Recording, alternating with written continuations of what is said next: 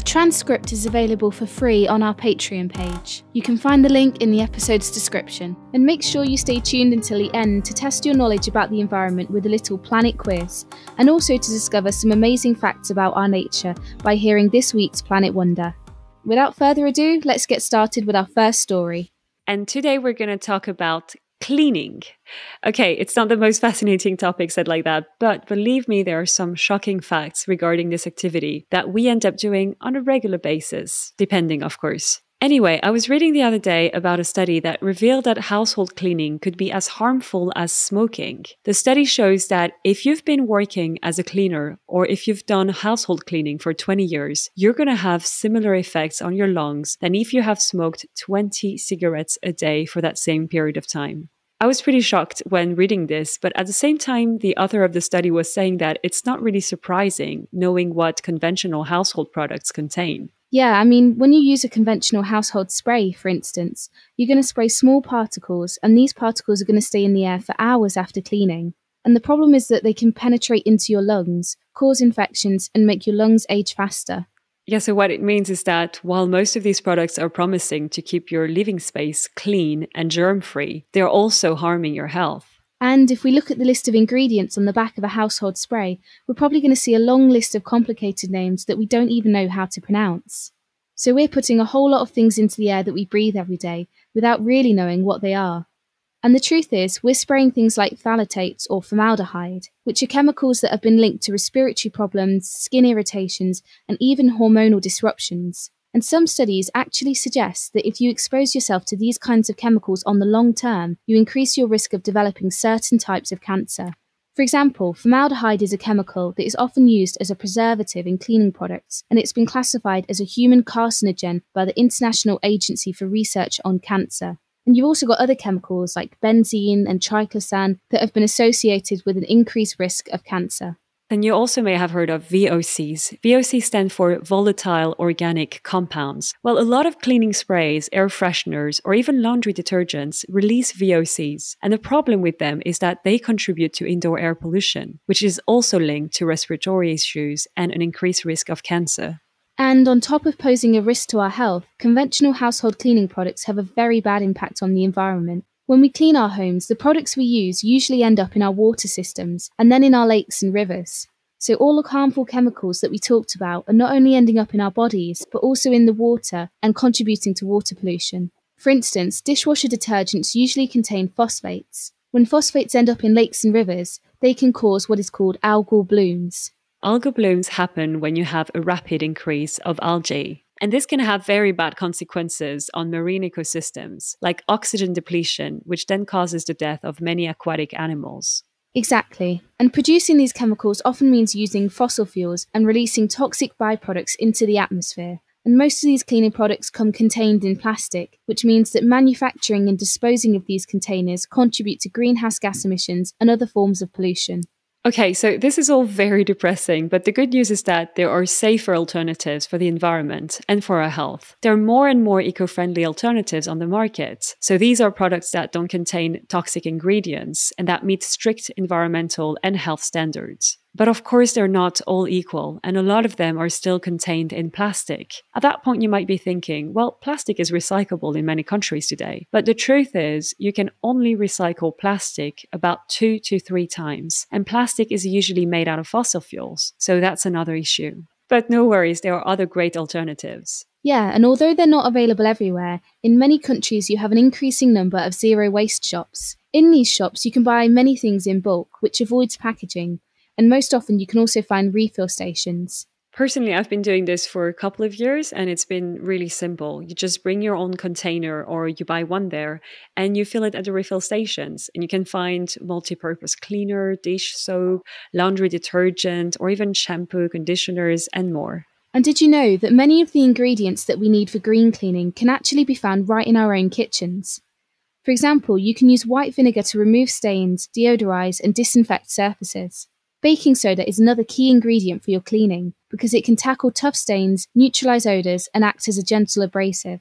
Lemon juice, hydrogen peroxide, and essential oils are also commonly used in DIY cleaning recipes. And homemade cleaning products aren't just beneficial for our health and the environment, you know, they also save a lot of money.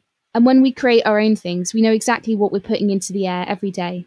Also, to replace synthetic air fresheners, you can opt for essential oil diffusers or homemade potpourri. And I'm someone who's never heard of potpourri, so what exactly is that? Okay, so potpourri comes from the French pot pourri. So um, un pot is a jar, and pourri is rotten. So it's a rotten jar, which doesn't sound really nice, but actually it's the idea of um, putting dried flowers, dried plants, and then you put this into a bowl, and it diffuses a really nice smell into your home. Wow, that sounds really nice. Yeah, so these kind of natural options are really easy and accessible. But it's also important to say that on top of switching for greener cleaning products, it's also important to open windows every day, even in winter. I mean, I tend to not do it in the winter, but I should because actually allowing fresh air to circulate in your home can really improve indoor air quality and reduce the buildup of uh, the VOCs we were talking about.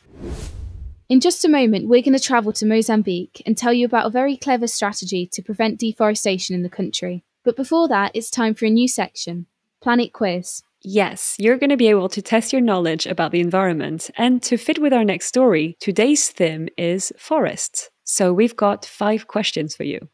Question number one What do we call the upper layer of a forest? So we're talking about the upper layer that is made up of overlapping branches and leaves. I know, I know. It's it's a canopy. it's a canopy. It's actually the same word in French in canopé. So I knew what that was. so scientists actually estimate that about 60 to 90% of life in a rainforest is found in trees. And many species like monkeys, birds, lizards, or snakes can be found in a canopy or in canopy. Number two, what percentage of the world's land area do forests cover? 20, 30 or 40%?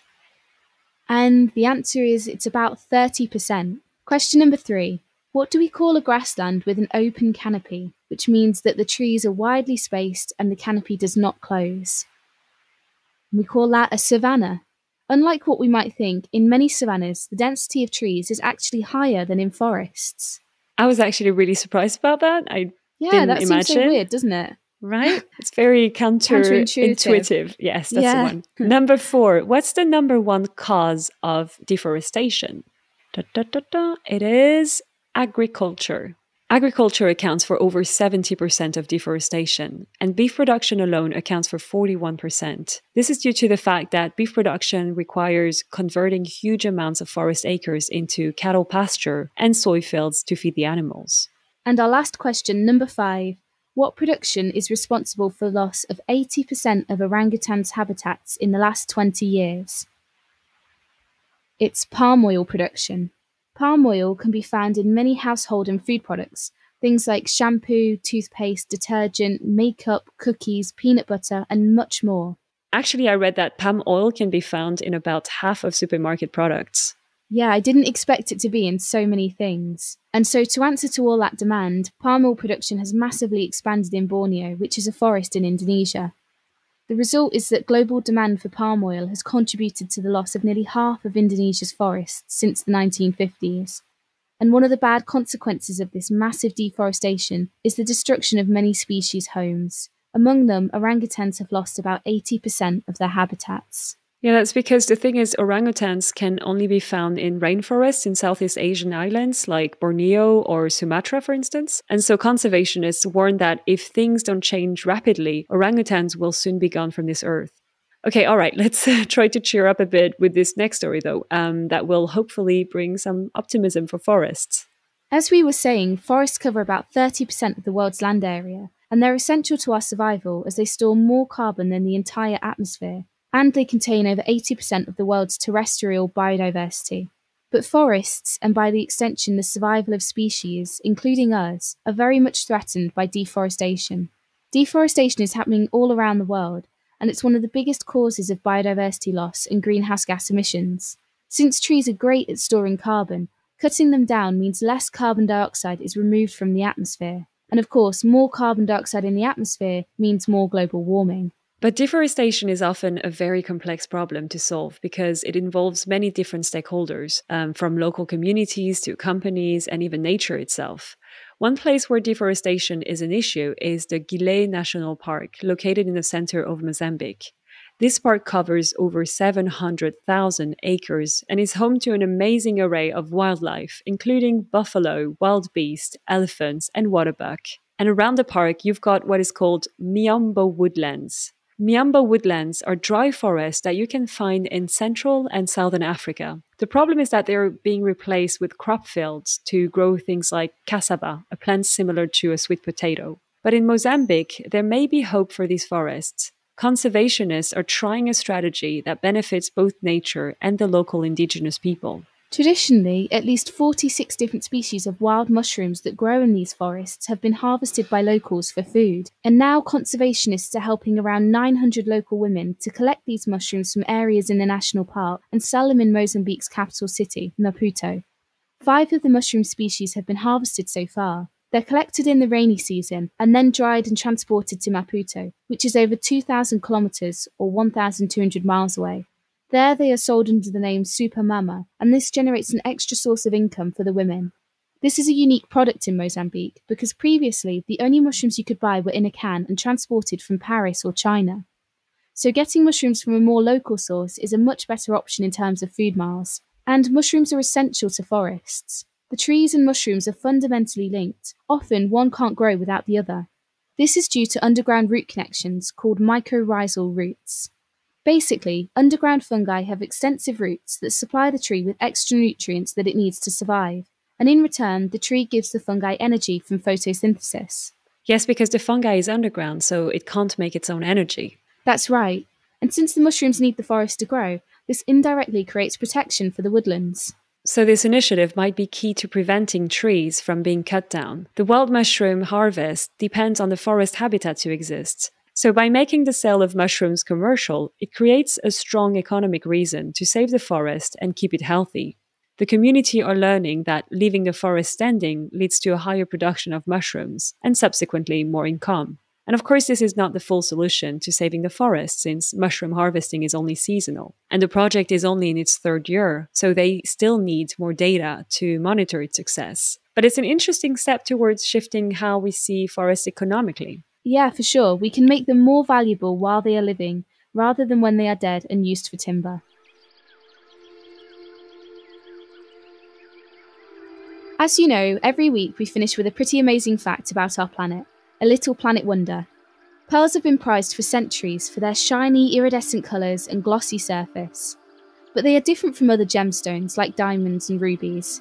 That's because they aren't made from geological processes in the earth, but from an animal, the humble oyster. So, why do oysters make them? Well, oysters are usually clumped shut, but sometimes small pieces can get inside their shell, for example, a bit of food that gets stuck.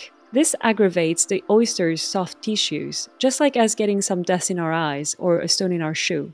But oysters don't have arms and hands like we do to remove that irritant, so they deal with it in another way, by covering it in layer after layer of a material called nacre. Eventually, the layers build up and form a pearl. Nacre is in fact a form of calcium carbonate, the same stuff that makes up the outer shell of the oyster and other sea creatures too, like urchins and corals. But in the form of nacre, it has a hexagonal structure that makes it smoother and causes it to reflect visible light, which is why pearls are shiny and rainbow coloured. But not all pearls are round and white though. They can form in many shapes and colours, including pink and green.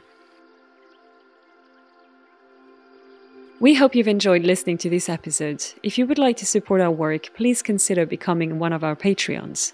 For as little as the price of a coffee, you can make it possible for us to keep sharing positive and important stories about our planet.